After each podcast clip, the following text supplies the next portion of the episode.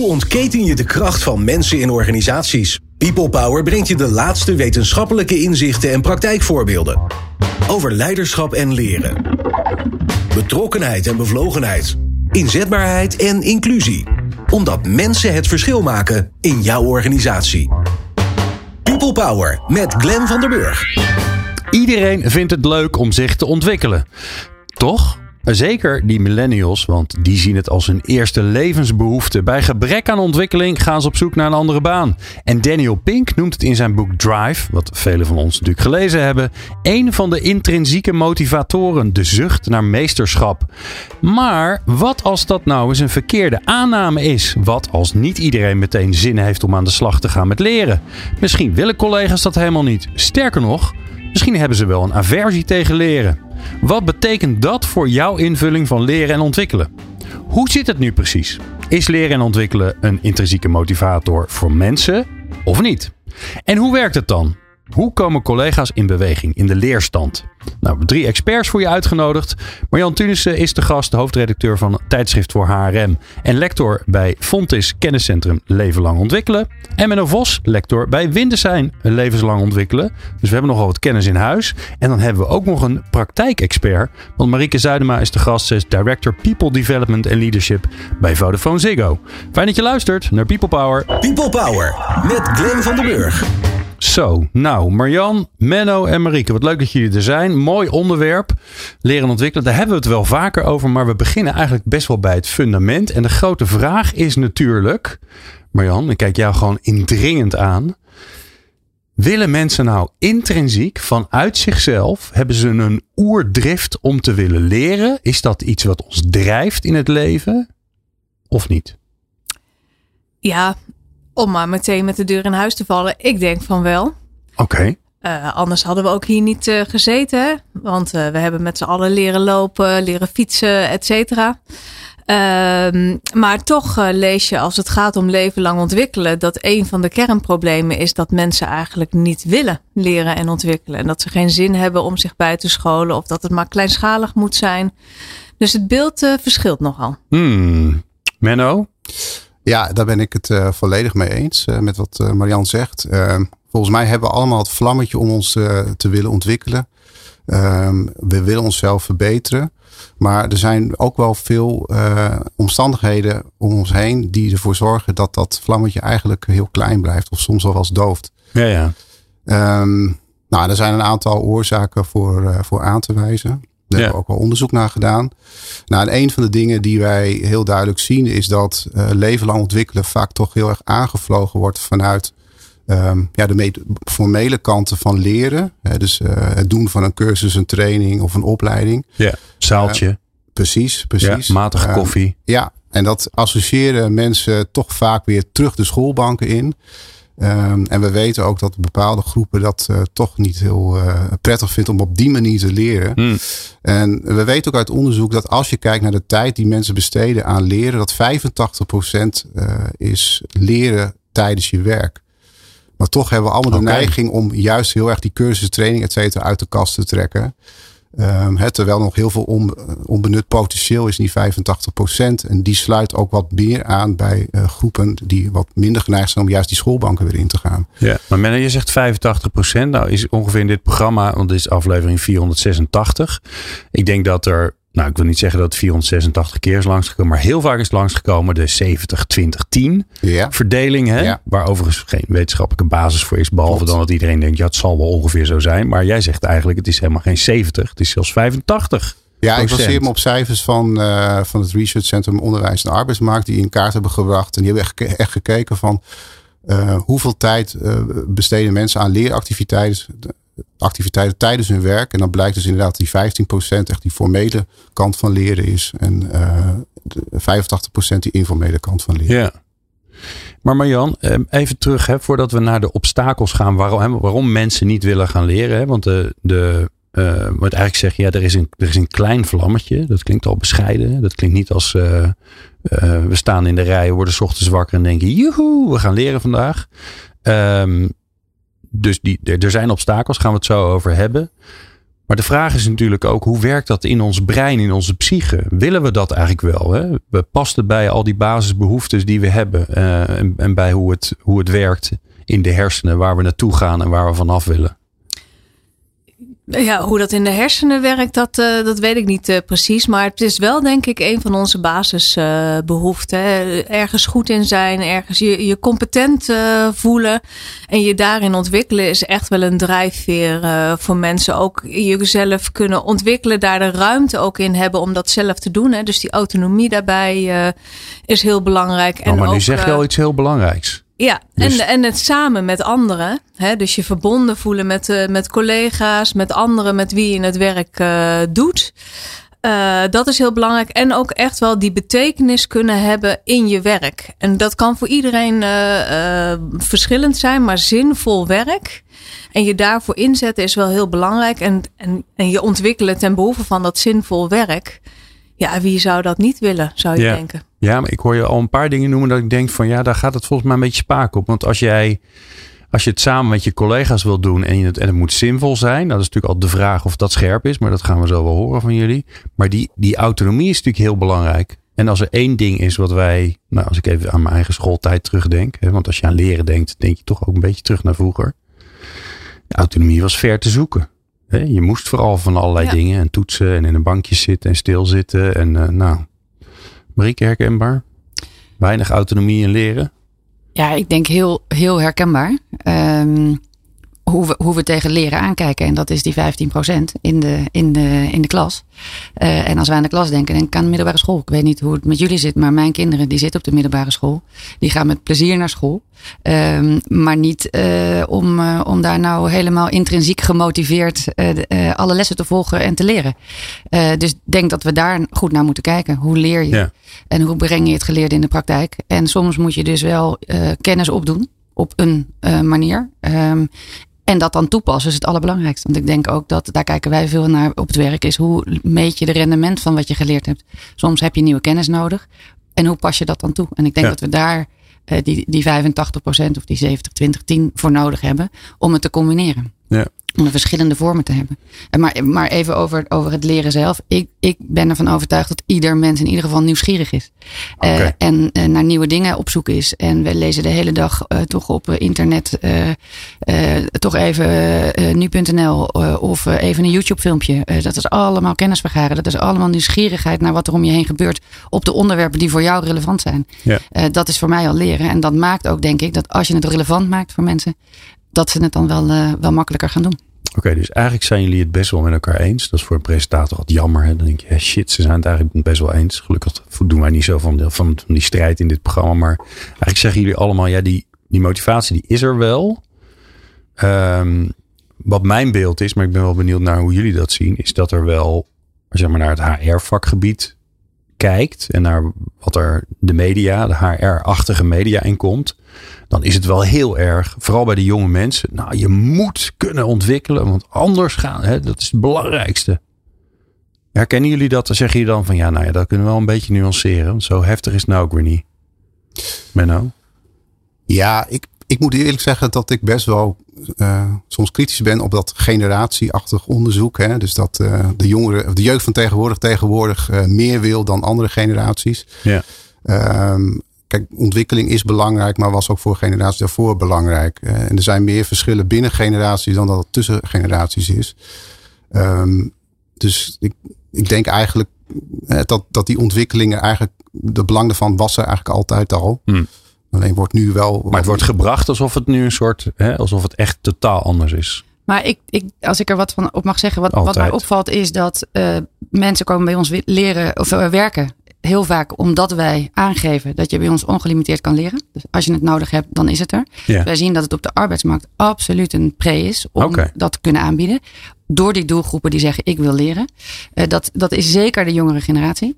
Uh, maar ik zie ook wel, we hebben een, in, een kennisintensief bedrijf. Er zit veel te technologie in. Uh, dus ook die mensen komen bij ons werken omdat ze weten dat ze kunnen leren. Dus ik denk dat dat misschien ook wel dan aantrekt. Maar ik denk wel dat er wat veranderd is. Toen ik van de universiteit kwam, dacht ik mooi, ik heb mijn studie afgerond. Daar kan ik de rest van mijn loopbaan wel opteren. En dat is gewoon niet meer. Het gaat zo ongelooflijk snel. Dat leren, echt wel leren, leren. dat is eigenlijk waar ik me het meest mee bezig hou. Hoe zorg ik dat mensen in ons bedrijf leren leren. Want je moet continu nieuwe kennis opdoen. Dat is echt wel anders dan 30 jaar geleden. toen waren de boeken, nou, die gingen, gingen lang mee.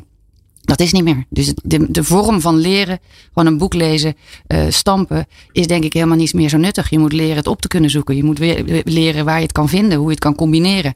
Uh, en dat is wel veranderd. En die toegang tot leren, ik denk dat dat nu vele malen belangrijker is dan een paar generaties geleden. Ja, Maar toch zie je in de praktijk, hè, ik, ik onderstreep helemaal wat je zegt, uh, dat bij veel bedrijven, veel organisaties nog best wel van bovenaf bepaald wordt wat je moet leren.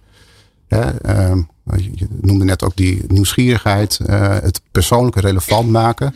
Nou, en dat is wat we juist vaak wel niet zien. En dat is heel erg bovenop, op, uh, van bovenop af, uh, afgeroepen opgelegd. Van, nou, opgelegd.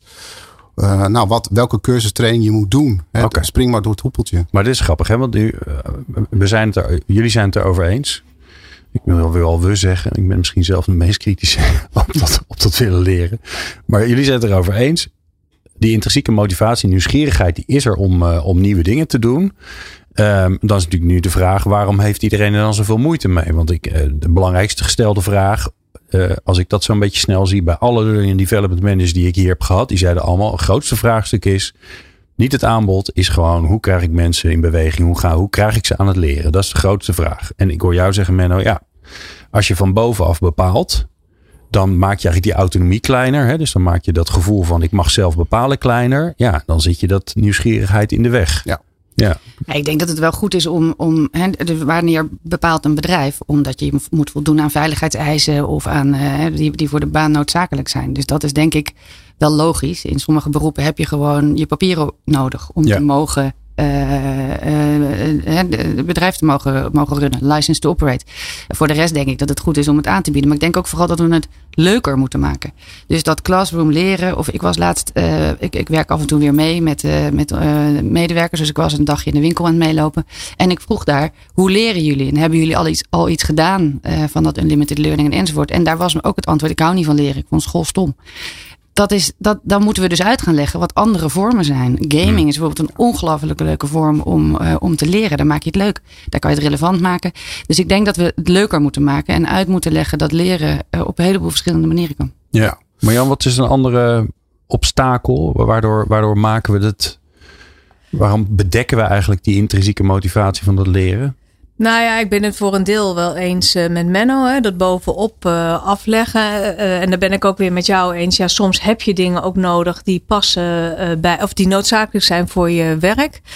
Um, ik denk ook dat je eigenlijk veel meer leren echt in het werk zou moeten stoppen. Hè. Dus met elkaar uh, iets nieuws oppakken en dan evalueren hoe het gaat. Of uh, koppeltjes maken van uh, twee collega's waarbij de ene het al goed kan en de ander in de slipstream meegaat om het zo op te pakken. Hè. Dus wat minder in dat formele leren pakken. Dat is wel gek hè? Want ik bedoel, ook dit is het nadeel als je dit al zeven jaar doet. Dit hoor ik ook al jarenlang. Maar ik kom zo weinig organisaties tegen die zeggen: Nou, weet je, en wij van Learning and Development, we hebben die handschoen opgepakt en we zijn erin gedoken, want die 85%, daar is natuurlijk de winst te halen. Hè? Iedereen is met die 15% heel druk bezig. Maar de is vraag is ook wel of dat bij L&D ligt of bij het team zelf met de leidinggevende met wie je uh, werkt. Hè? Kun je daar beleid van maken of moet je dat samen oppakken? Uh, ik denk dat dat veel meer lager op de werkvloer zit. Waarin je met elkaar gaat kijken hoe kunnen we met elkaar gaan leren. En hoe kunnen we ook uh, uh, onszelf als team of als groep ontwikkelen om het werk gewoon beter te doen. Die link aan het werk is denk ik ook wel uh, belangrijk. Dat je er echt ook met z'n allen beter op, ja. gaat, op gaat functioneren. En dat je je als, als groep competenter voelt. Wat denk ik nog wel een, belang, een belemmering is, maar ik ben benieuwd hoe die anderen daar tegenaan kijken, is bijvoorbeeld de werkdruk. Ja. He, uh, zeker bij ons in het onderwijs, hè, het primaire proces van het onderwijs met heel veel urgentie, elke dag met vragen van studenten. Ja, hoe pak je dan de tijd om te reflecteren en eens rustig te gaan zitten om, om eens iets nieuws te ontwikkelen? Marjan, zeg je nou dat er in het onderwijs geen tijd is om te leren? Moet toch niet gekker worden, hè? Dat uh, ja, zou ik haast wel, wel willen zeggen. Wel ja. Ja. ja. Op alle lagen, denk ik. Van, uh, van basisonderwijs, docenten tot aan uh, WO, zeg maar, wetenschappelijk onderwijs. Ja. Ja. ja. Ja, en daar zit het probleem denk ik ook. om ook weer terug te gaan naar die, naar die 15% formele vormen van leren. Dat, dat zijn, die kun je heel uh, makkelijk staven. Hè? mooie KPI's van uh, we hebben zoveel trainingen gedaan met, met, met die en die medewerker, et cetera. Het staat weer mooi in de, in de jaarrapportjes. Ja, ja. Um, kan in hè, dus, dus leidinggevenden ja. hebben de voorkeur om dat soort dingen dan ook uh, te gaan doen. Is voor een leidinggevende ook makkelijker, ja, want dan zeker. hoef je er niet zelf niet zo gek veel aan te nee, doen, behalve zeker. dan de handtekening zetten. Nee, en wat we dus ook merken, dus als het dan opgelegd is, uh, dit soort cursussen en trainingen, et cetera, dat mensen ook wat minder geneigd zijn om dan zelf dat te gaan organiseren. Omdat ze het gevoel hebben van ja, we hebben ons werk, één. Twee, we moeten al heel veel verplichte cursussen doen. We moeten dan ook nog regie nemen op onze eigen loopbaan door ook met collega's uh, dingen af te gaan spreken. Hè, om even een concreet voorbeeld te noemen, laatst een workshop gegeven voor een aantal verpleegkundigen. Nou, um, die moesten heel veel trainingen volgen. Bijvoorbeeld een agressietraining. En er was eigenlijk een soort van one size fits all. Hè, terwijl ze zelf aangaven van, uh, nou, iemand van de spoedeisende hulp. Ja, die krijgt best wel wat te maken met agressie op zaterdagavond. Hè, dronken jongeren af en toe. Uh, nou, dat is wel belangrijk om dan uh, om te kunnen gaan met agressie. Maar moet zo'n zware training dan ook gelden voor een verpleegkundige die op de OK werkt? Nou, daar was een hele discussie over. En zij zeiden van ja, weet je, we zijn hem op dat betreft een beetje murf geslagen. Dit wordt gewoon opgelegd boven, uh, van bovenop. Um, van bovenaf. Um, ja, ik ga daar niet meer zelf over nadenken. Ik, ik leun achterover en uh, ja. ik zie het wel. Ja, maar grappig is, is dat blijkbaar uh, het, de motivatie om te leren, die, die, die gaat de andere kant op. Hè? Dus het, het zelf actief, je, ja, actief in actie komen, dat verdwijnt op het moment dat er dat er voor je bepaald wordt en je, en je snapt het niet meer. Ja, ja. ja, dat, is, de basis. Oh, sorry. Nou, ik heb, ik heb wel een andere ervaring. Want wij hebben dus nu door dat aanbod zo dichtbij mensen te brengen. Uh, en ze, mensen dus kennelijk de autonomie. Hè, ik vind een mooi inzicht uh, op dat leren weer een beetje terug te kunnen pakken. Ik zie de mooiste dingen juist ook op het werk uh, gebeuren. Dus de afdeling finance die zegt wij moeten storytelling gaan doen met elkaar. Want wij hebben van die saaie cijfers. En dit krijgen we nooit over de bühne. Dus laten we met elkaar dat gaan doen. Dus dan uh, vragen ze een training aan als, als team, als groep. Uh, om dat te gaan doen. Dan uh, horen andere collega's dat binnen Finance die zeggen dat willen wij ook. Dus dat stimuleert enorm. Uh, en, en dat doen ze buiten werktijd. Gaan ze zelf organiseren. pizza's erbij. dus, dus ik zie juist een ongelooflijke positieve drive op dat leren op het moment dat daar dingen in zitten die relevant zijn, die leuk zijn. En er zijn verschillende vormen die ze daar doen. En dat is dus een, dan bereiden ze allemaal iets voor en dat gaan ze uitleggen aan elkaar. Uh, de volgende keer gaan ze bij de, de kwartaalcijfers elkaar nog weer eens even feedback geven. Hoe ging het? Dus dan begint het ook echt toe te passen. En ik zie dus die energie die daarvan uitkomt. Omdat je het bij groepen relevant maakt. Dat is enorm. Ik kan me dus voorstellen dat als je dus one size fits all eh, durft los te laten als bedrijf. En te kan zeggen, joh, mensen weten best wat goed voor ze is. Uh, En mhm. laten we dat aanbod dichtbij brengen. Wordt het misschien wel uh, een hele mooie tussenvorm. Ja. ja. Nee. Waar ik straks met jullie over verder wil, want jullie zitten er al lekker in, maar we gaan ook even een bruggetje maken. Um, is hoe je nou zorgt dat die barrières verdwijnen. En sterker nog, dat je het vlammetje aanwakkert tot een grote brand, maar dan wel virtueel. Experts en wetenschappers over de kracht van mensen in organisaties. People Power. Een studio vol experts over eh, leren en ontwikkelen. Marian Tunissen eh, van eh, onder meer Fontis. Want iedereen doet tegenwoordig 4 miljard dingen. Menno Vos onder meer van Windesheim. En Marieke Zuidema. Ik weet niet of je andere dingen doet. Maar je bent in ieder geval van Vodafone Ziggo. Um, Oké, dus conclusie tot nu toe. Ja, mensen willen leren. vanuit zichzelf, vanuit nieuwsgierigheid. We noemen het een klein vlammetje. Dus het is niet een soort grote fakkel. Hè? Want als het, het het meest belangrijk in ons leven zou zijn. Zouden we te vergeten te eten. Of een partner te zoeken of zo. Dat zijn ook belangrijke dingen in het leven. Um, maar dat vlammetje wordt heel vaak eh, bedekt of uh, uitgeblazen of uh, geblust of gesmoord. En de grote vraag is natuurlijk, hoe zorg je dat het vlammetje wat feller gaat branden? Nou, dat is aan u, aan jullie. Uh, ik ga gewoon beginnen met Menno. Ik doe eens een keer geëmancipeerd met allemaal dames in de studio. Menno, wat, wat, wat te doen of te laten? Ik denk dat heel veel aanbod op het gebied van leven lang ontwikkelen nog heel erg uh, het bieden van middelen, tijd en geld, et cetera. Maar dat er net zo goed gekeken moet worden. Waar ligt nou ook de persoonlijke relevantie voor dingen? Hè? Dat, en dat het gesprek daarover aangaan. En dat klinkt als een open deur, maar we zien in heel veel bedrijven dat dat daar nog wel eens aan schort. Heb je, heb je een voorbeeld waar het gebeurt? Hè? Want um, um, er met elkaar over praten, um, dan denk ik altijd hoe, waar, wanneer, wie moet dat dan doen? Hoe zie je dat goede gesprek er dan uit? Ja, ik denk dat leidinggevenden daar een, cruciale rol in hebben. Hè, en dat ook, nou ja, in ieder geval veel organisaties waar wij onderzoek doen, met name MKB is dat, hè, waar dit leven lang ontwikkelen toch wel een, probleem is. Hè waar vaak toch wel wat top-down-achtige structuren zijn, hè, waarin vooral wordt gezegd van nou, hoe het werk gedaan moet worden.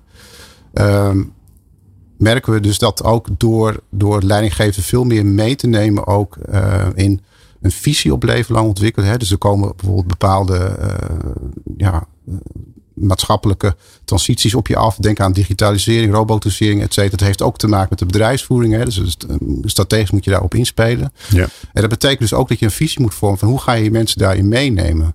Nou, en dat, dat veel leidinggevenden daar toch uh, wel lastig vinden om, hm. daar, om die omslag te maken. Maar dat klinkt ook, hè, want het woord relevantie is al vaak teruggekomen. Dit klinkt als relevantie, want als je snapt wat er aan het gebeuren is, uh, en je hebt daar een beter beeld van hoe dat op je afkomt en vooral relevant voor jou wordt in jouw werk. Hè? Want digitalisering, robotisering, ja. bedoel, het is wel bizar waar iedereen tegenwoordig mee rondloopt natuurlijk in zijn broekzak, wat je er allemaal mee kan. Ja. Um, maar um, wat het dan betekent voor jouw werk is natuurlijk een tweede. Precies, en daar ligt toch vaak ook de crux dat dat uh, niet duidelijk gemaakt wordt. Hè? Dat dat al door werknemers heel abstract gezien wordt. Oké, we gaan straks een plant gaan we helemaal robotiseren. Wat betekent dat voor mijn werk?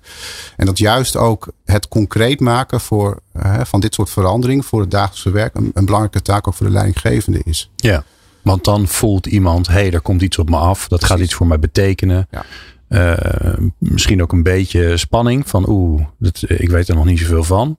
Het klinkt ook alsof je iets aan, hè, dat, dat, dat aanwakkeren moet, aange, moet, moet nog extra aangewakkerd ja, nee, worden. is, dat is enerzijds meer de kennis overbrengen. Hè, dus het gaat echt over nou, de visie die er is, uh, omzetten naar iets concreets voor de medewerkers. Hè, dus het is meer informerend, zeg maar. Maar tegelijkertijd, ja, dat aanwakkeren van het vlammetje, uh, ja, dan moet je ook wel aansluiten op, op persoonlijke behoeftes. Ja, en dan heb je toch veel meer over het inspirerende. Kijk, en dat, en dat maakt het meteen ook heel lastig. Hè? Dat de lijn ja. enerzijds ja. visionair moet zijn, maar anderzijds dus ook wel. Doe maar eens even inspireren. Ja, en, ik, en daarop aanvullend, wat wij merkten is dat het toch wel, dat leidinggevenden het heel, en medewerkers ook het heel lastig vinden om een goed ontwikkelgesprek te hebben. Of goed vast te stellen van hé, hey, waar sta jij nu? En hoe bepaal ik nou een ontwikkeldoel of een, uh, waar ik heen moet? Dus dat gesprek faciliteren. Ik, ik zag ook wel dat leidinggevenden daar, daar soms van wegliepen. Of niet, ook niet goed wisten hoe dat concreet te maken. Dus daar, hebben wij ook, uh, daar zijn wij mee aan de slag gegaan. Om te zorgen dat die ontwikkelgesprekken. Welke vragen stel je dan? Hoe, hoe, uh, hoe pel je dat af? hoe heb je iets wat je wil gaan doen in je werk? En waar, hoe kom je dan tot wat je moet leren? Ja. en Marike maakt het dan nog uit. Hè? Want je doet, je doet dat ontwikkelgesprek met je leidinggevende. Die jou die ook, um, nou meestal in ieder geval nog, verantwoordelijk is voor een mening over hoe je het doet. Ja. dus daar, dat vind ik altijd een ingewikkelde. Want enerzijds wil je iemand vertrouwen en vertellen van ja, dit vind ik gewoon ingewikkeld, hier wil ik me ontwikkelen. Aan de andere kant zeg je dat tegen degene die ook een soort beoordeling over je ja, dat is wel, goed. Dus, dat is wel uh, mooi dat je het zegt, want wij hebben ons beoordelingssysteem ook aangepast. Uh, wij hebben gezegd, het gaat eigenlijk alleen maar over dat je duidelijk hebt wat, je, wat er van je verwacht wordt, of wat je bijdrage is uh, op je werk. en wat heb je daarvoor nodig om dat goed te doen. dus wij hebben gezegd, we gaan geen scores meer doen. We gaan niet aan het eind van het jaar meer beoordelen. We hebben het in het, ieder kwartaal over wat heb je afgelopen kwartaal gedaan? Hoe is dat gegaan? Wat ga je volgend kwartaal doen en wat heb je daarvoor nodig? Dus eigenlijk alles wat wij doen is niet feedback, maar feedforward. En alles gaat daarin over ontwikkelen. Dus ieder kwartaal oefenen we ook dat gesprek over wat ga je doen en wat heb je nodig. Um, en dat is gewoon een spier die je moet trainen. En, ieder kwartaal is al uh, gemiddeld gezien, zeg ik maar even, maar ik kijk even de experts, uh, onze lectoren aan. Volgens mij gemiddeld gezien gebeurt het twee keer per jaar. Ja, van die formele aan het eind van het jaar ging dan de leidinggevende zich voorbereiden en het hele jaar proberen uh, in, uh, in een kwartier samen te vatten. En de mid-year, die ja, dat is eigenlijk ingewikkeld vlak voor de vakantie. Dus maar, wat wij, wat, we maar, maar wat wij dus nu zien, is dat als je het kleiner maakt, uh, dus het gesprek over een kwartaal laat gaan, niet over een jaar, weet je nog waar je het over hebt. Kun je kleine successen vieren en kun je het ook opdelen in kleinere ontwikkelbehoeftes. Ja. En dat werkt heel goed. Dus het klinkt heel veel. Ik zeg dan altijd, hoe moeilijk is het om een half uur per kwartaal met je medewerker te gaan zitten en te praten over zijn ontwikkeling. En over zijn doelen. Wat verwacht je eigenlijk van elkaar? Ehm, maar dat heeft wel even gekost om erin te komen. Maar nu dat erin zit, zie je dat die gesprekken veel makkelijker worden. Omdat ze niet een heel jaar hoeven samen te vatten, maar gewoon heel concreet zijn. Hoe groot zijn jullie teams dan gemiddeld? Dat verschilt heel erg. We hebben natuurlijk heel veel verschillende. Uh, we hebben mensen in contactcenters, we hebben mensen in de winkel, we hebben monteurs uh, overal. Maar ik denk dat gemiddeld, uh, ja, er scheelt dat dus 10, 15 man zitten ja, ja. In, een, in een team zitten. Maar soms heb je grotere teams, moet je dat op een andere manier organiseren. Ja, want ik kan me voorstellen, ik had laatst ook, hadden we een aflevering over, over de zorg, waarbij werd gezegd, ja, we, een, er zijn afdelingen waar iemand verantwoordelijk is voor 100 verpleegkundigen. En dan kan je dus dat half uur per kwartaal is gewoon niet te doen. Hè? Dus dan is de conclusie, wil je meer leren, moet je meer managers hebben. Wat we wel ook doen is, is, is, en dat is denk ik meer een agile werkvorm, is met het team bespreken. Wat hebben we te doen en wat hebben we nodig? Dus als je die vertaalslag met elkaar maakt, van wat doet het bedrijf, wat doen wij dan als team? Wat hebben wij daar dan voor nodig? Zie je opeens dat dat team het zelf weet en dus zelf ook ja, ja. Uh, zijn uh, ontwikkeldoelen uh, maakt. Uh, dus ik vind dat er zijn andere nieuwere vormen voor met elkaar in gesprek te gaan over wat je te ontwikkelen hebt. En dat maakt het leuk. En dan zie ik dat eigenlijk als je een beetje helpt, iedereen best wel zelf kan uh, vertellen wat hij moet leren. Ja, maar ik hoor je ook zeggen, want zo werkt het toch ook. De, de leidinggevende heeft er aandacht voor. helpt je bij om erover na te denken. maar geeft er ook vooral belang aan. Hè? Dus los van, van je eigen intrinsieke motivatie is het toch ook fijn om degene die belangrijk in jouw leven is, je leidinggevende, dat die ook nog eens een keer zegt. Wij vinden het echt belangrijk dat je ontwikkelt. Ja, ik vind het, ik vind het wel ook echt aan twee kanten snijden. Dus wij hebben gezegd, een medewerker maakt zelf uh, zijn reflectie over hoe die vindt dat hij het afgelopen kwartaal heeft gedaan. En wat zijn doelen zijn voor het volgende kwartaal. En ook wat hij te ontwikkelen heeft. Want het is uiteindelijk ook je eigen verantwoordelijkheid om te zorgen dat je, uh, dat je relevant blijft. Voor, je, mhm. voor het bedrijf, maar uh, gewoon voor je loopbaan die uh, wel 40 jaar duurt tegenwoordig. Um, maar die leidinggevende moet het zeker blijven aanjagen. Het, het blijven benoemen en het blijven stimuleren. En hoe leer je die leidinggevende dat als ze dat nog niet konden? Ja, dus daar hebben we wel echt, uh, echt uh, workshops aan, uh, aan, aan besteed. om te zorgen dat je dit soort gesprekken hebt. Net zoals het feedbackgesprek, net zoals het, het slecht nieuwsgesprek, moet je het ontwikkelgesprek gewoon ook oefenen. Je moet weten wat de structuur daarvoor is, welke vragen je kan stellen en hoe je dat vormgeeft. Dus daar moet je echt je, je, je leidinggevende in opleiden. En heeft de leidinggevende ook elke kwartaal zo'n ontwikkelgesprek? Absoluut, tot aan de CEO aan toe. Ja, ja. dat is oh. denk ik ook wel heel belangrijk. Ja. Het voorbeeld uh, en het zelf ervaren in de, eh, als medewerker. Om dan zelf ook ondervraagd te worden op je ontwikkeling. Dat maakt het dan weer uh, leerzaam. Absoluut. En rolmodellen zijn natuurlijk ja, hartstikke belangrijk. En het is heel fijn als daarin de top van je bedrijf je, je ja. support. En ook het goede voorbeeld geeft. Ja. Maar de CEO heeft ook een kwartaallijks gesprek. En dat gaat niet over de cijfertjes, maar gaat over haar of hemzelf. Ja, dus de CEO houdt met zijn directie of met zijn boord ook al deze gesprekken.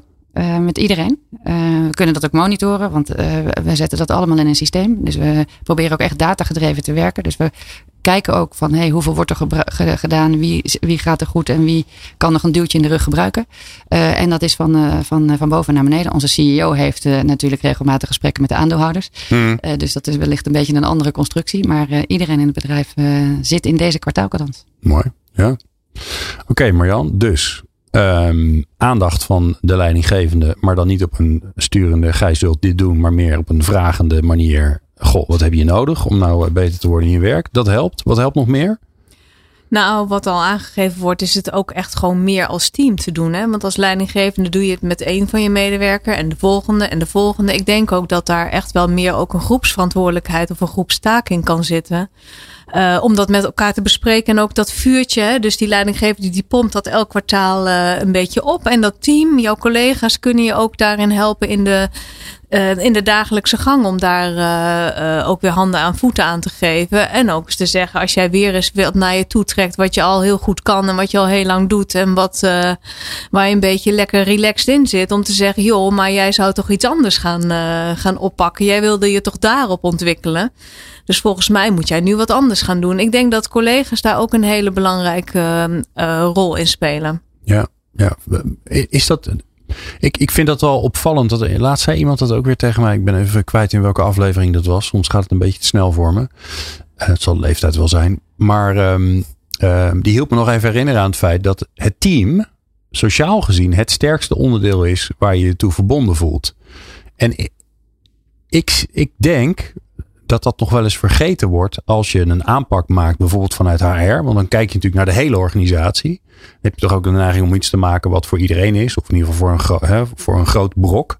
Terwijl een team is natuurlijk relatief klein. Hè? Dat zijn inderdaad, we hebben een beetje mazzel uh, tussen de vijf en de twaalf mensen, anders wordt het al snel te groot. Dat is eigenlijk een hele kleine entiteit waar je op moet richten. Ja, wij hebben op dit moment een project uh, lopen waarin we met uh, twee andere hogescholen onderzoek doen naar uh, docentprofessionalisering in teamverband. Waarbij we het en niet één individu ontwikkelt, zeg maar, je ontwikkelt je als team en daar zet je je ook gezamenlijk voor in. Dat is wat we gaan onderzoeken. En we gaan het koppelen aan eigenlijk een, veranderopdracht die zij als team willen oppakken. Dus we linken het, we proberen het ook veel meer te linken aan het werk wat ze eigenlijk moeten doen. Dus ze gaan niet zich ontwikkelen omdat ze zich moeten ontwikkelen, maar ze hebben een, iets wat ze willen realiseren. En daar gaan ze zich voor ontwikkelen. En daar zetten ze zich voor als team uh, in. Dus ik denk dat, dat, denk, uh, dat er twee dingen uh, aan, dat, aan dat onderzoek interessant zijn. Is dat je leren niet lostrekt van het werken. En dat je het leren niet in je eentje doet, maar dat je dat in samenwerking met anderen uh, doet. Ik denk dat er dan eigenlijk ook wel veel meer uh, winst te behalen is. Ja. En ik denk dat je juist daar ook, hè, met de voorbeelden die gegeven worden, met die kleine stapjes die je daarin zet, dat je daarin echt ook wel mensen lekker in de, in de ontwikkelstand uh, krijgt. Elkaar ook een beetje daarin aanwakkert. Mm -hmm. en dat als er dan echt een keer een grote slag gemaakt moet worden. Hè? Omdat je bijvoorbeeld echt iets heel essentieels verandert in je werk. Of dat je denkt, ik wil nu echt een compleet andere baan eh, gaan doen. Dan maak je die stap ook eigenlijk veel makkelijker. Ja, ook omdat je geleerd hebt hoe je moet leren. Eigenlijk dat het gewoon en dat het ook helemaal, van... hè, je wordt, dat het helemaal niet zo heel erg is om uit je comfortzone te stappen. Ja. Ik ja, 60% ik vond, ik vond... van ons leren gebeurt nu uh, met elkaar. Ja. Uh, Oké. Okay. Dus, uh, dat is echt een, uh, een, een, Je ziet gewoon dat dat, dat, dat werkt en dat het aantrekt met elkaar. Ja, maar Marieke, jouw, jouw voorbeeld van de, de finance afdeling, die natuurlijk met elkaar bedenkt: hé, hey, wacht eens even. Onze, de manier waarop wij onze resultaten presenteren, die kan wel verbetering gebruiken. Nou, ik kan me voorstellen, daar hebben ze een gesprek met elkaar over gehad. Het maakt niet uit waar, maar dat, ergens drijft dat naar boven. Ja.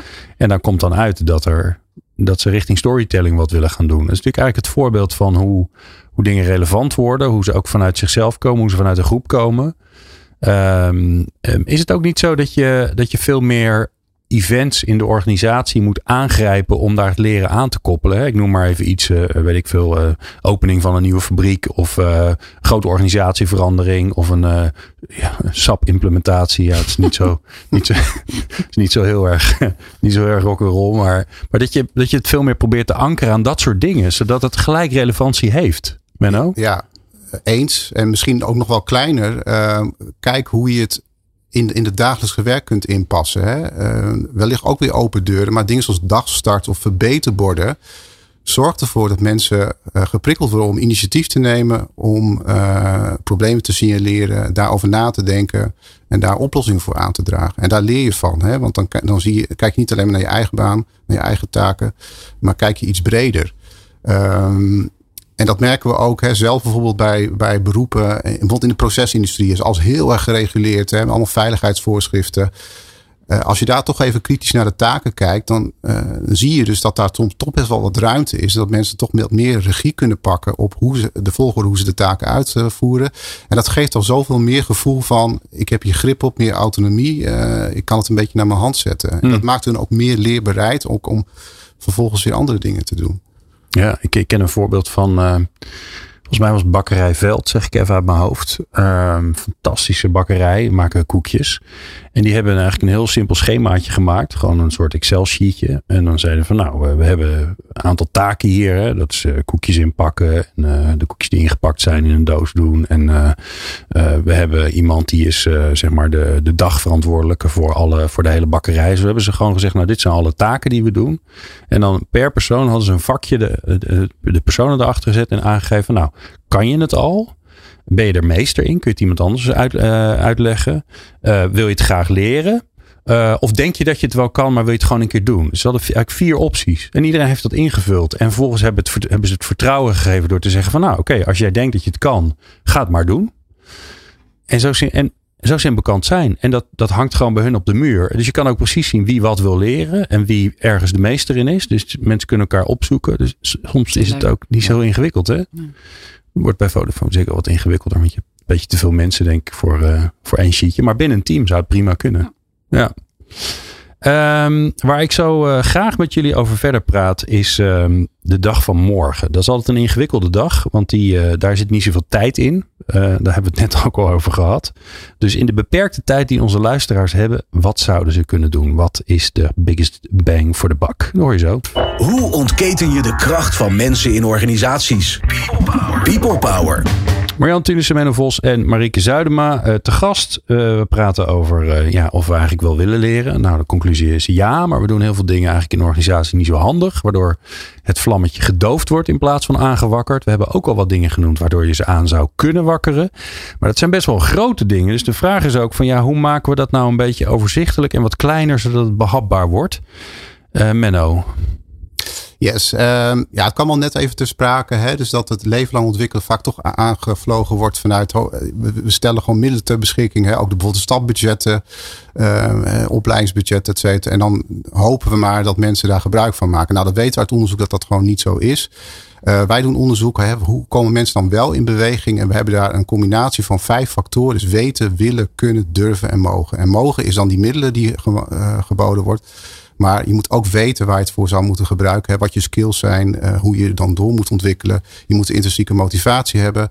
Je moet in staat zijn om een, om stappenplan te maken, doel, uh, doelgericht te werken. Maar ook het zelfvertrouwen hebben om die stappen vervolgens ook te zetten. Nou, en dit is meteen ook een soort van mantra wat voor leidinggevenden zou kunnen gelden. Hè. Denk daarover na. Ga ja. in gesprek met je medewerker over het weten, willen, durven, kunnen.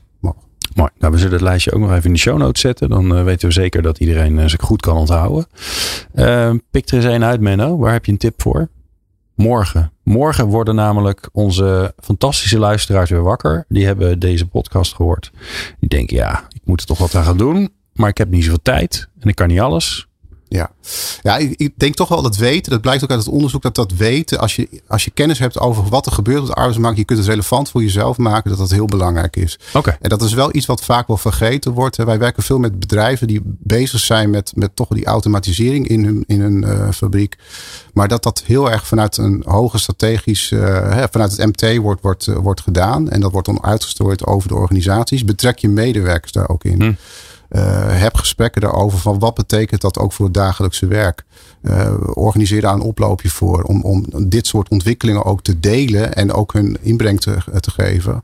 Uh, om, en, en ook een, een bezwaren of, of nou ja, ook onzekerheden, zeg maar. Te, ja, mooi. Ja, dus ga gewoon stop mensen in een bus. Ga naar de fabriek van de toekomst en laat ze zien hoe het er ook ja. uit kan zien. Ja, ja interessant. Marike. Ja, ik denk ik vind het voorbeeld van de, uh, de koekjes uh, en de bakkerij wel heel erg mooi. Ik denk dat dat is wat wij doen. We maken het klein. Um, en um, wat we daar nog aan toevoegen, dat heb ik net, uh, het kwartaal is afgelopen, dus we hebben vorige, vorige week met uh, mijn eigen team teruggekeken. En dan kijken we eigenlijk naar, en wat hebben we eigenlijk allemaal gedaan afgelopen kwartaal? Wat hebben we dan geleerd? Misschien wel van dat schema van, uh, ik kan het al, of ik wil het leren, of ik schrijf me eens ergens anders voor in. En als je ziet wat een energie er vrijkomt op het moment dat je ook bespreekt wat je eigenlijk geleerd hebt en viert wat daar allemaal. Hm uh, voor kleine dingen bij elkaar gebeurd zijn. Die eigenlijk maken dat het team weer een beetje beter is geworden. Geeft ongelooflijk veel energie. Ja, grappig is dat dat je dat eigenlijk weinig doet hè? Dat je weinig terugkijkt naar, god, wat kan ik nu wat ik eerst niet kon? Dat doen we veel te weinig. En dat denk ik ja. ook omdat heel veel mensen in isolatie leren. Gaat er ook helemaal niemand vragen, wat heb je geleerd? Dat weten ze niet eens. Het zou mooi zijn als een leidinggevende het nog eens doet. Maar in een team, uh, je bent ergens geweest op een cursus of een training. En je komt gewoon weer in datzelfde bedrijf terug. Waar niemand ja. vraagt wat je geleerd hebt. Dus als je het met elkaar bespreekt en benoemt. Uh, is het ongelooflijk zinvol. En weet je ook veel beter wat mensen kunnen. En bij wie je dan terecht kan. En is dat dan, hè, want het, het voelt alsof dat een beetje in de durven categorie van Menno past. Dat je, als je terugkijkt wat je hebt gedaan, dan bouwt het aan je zelfvertrouwen van, hé, hey, blijkbaar, kan ik, blijkbaar kan ik nieuwe dingen leren. Ja. En is het eigenlijk ook, zeker voor mensen die ja. leren natuurlijk in hun hoofd niet leuk vinden. En je leert ook zeggen wat je nog niet kan. Uh, en dat uh, moet je ook veilig maken. Maar dat is ook heel goed om, uh, om, om verder te leren. Is eerst toe te geven dat je misschien ook wel iets niet kan. Ja. en met elkaar dat, dat vormgeven. Dus dat is het, het goede gesprek daarover. En ook het reflecteren erop. Het reflecteren in je brein is ook al leren. Uh, dat is een heel belangrijk onderdeel van leren. Is dat je terug kan kijken, uh, wat heb ik eigenlijk geleerd? Ja. Mooi. Marjan, jij bent uh, de uitsmijter. Poeh. Ja, hè? Voel je de druk? Ja, zeker. Ja, maar ik weet dat jij ja. hem aan kan. Ja. Uh, ja, je kan hier natuurlijk vele haakjes uh, op vinden. Maar um, ja, ik ben toch wel een groot fan van leren in het werk. En dingen waar je tegenaan loopt. Kleine foutjes die je maakt als team. Of uh, je gaat iets nieuw pakken, oppakken en dat heb je nog nooit gedaan. Om daar dat dan ook te gebruiken als gelegenheid om weer samen verder van te leren. Ja, samen zeg je erbij hè? Ja, dat vind ik wel een hele mooie. De, nou, nou uh, stel je voor dat ik daar enthousiast van word. Ik word er enthousiast van, maar ik als luisteraar, want ik sta hier namens de luisteraar. Hoe ga ik dat doen? Ga ik in een kringetje zitten? Doe ik het bij het werkoverleg? Uh, wat voor vorm zou erbij passen? Uh, nou, in het werkoverleg uh, is een manier um, om. Uh, je kunt ook buddies. Hè? Dus je zegt: ik, wil, ik loop ergens tegenaan en ik ga daarmee in gesprek met iemand anders die dat al beter kan. Of waarvan ik weet dat hij dat al eerder heeft opgelost, misschien in een wat andere context. Dus dat kan in werkoverleg in grotere groepen of in wat kleinere groepen, denk ik. ja. ja. Ja, met een kleinere groep, hoe veiliger het is, toch? Dan durf je met z'n drieën Dat durf je wel te zeggen, ik Ja. kan dit niet. En Ja. als het er 200 zijn, wordt het Ja, eng. dat lijkt me vrij spannend, ja. Ja. ja. Of voor de radio. Eh, nou, ik kan ook heel veel dingen nog niet. Gelukkig meer dingen dan dat ik wel kan. Maar ik ben enorm aan het leren. Eh, jullie zijn eh, ondertussen geslaagd voor deze fantastische podcast. Want jullie hebben een mooie, mooie aflevering gemaakt. Ik dank jullie zeer. We kunnen hier natuurlijk nog uren over doorpraten. Hè, want het is nogal een onderwerp. Dus we zien jullie vast wel weer terug. Ik dank jullie zeer voor deze mooie aflevering. Marjan Tunissen van Fontis. Menno Vos van Windesheim. En Marieke Zuidema. Bijzonder fijn dat je er was van het mooie bedrijf Vodafone Ziggo. En jij natuurlijk dankjewel voor het luisteren. Meer afleveringen vind je op peoplepower.radio en jouw favoriete podcast app.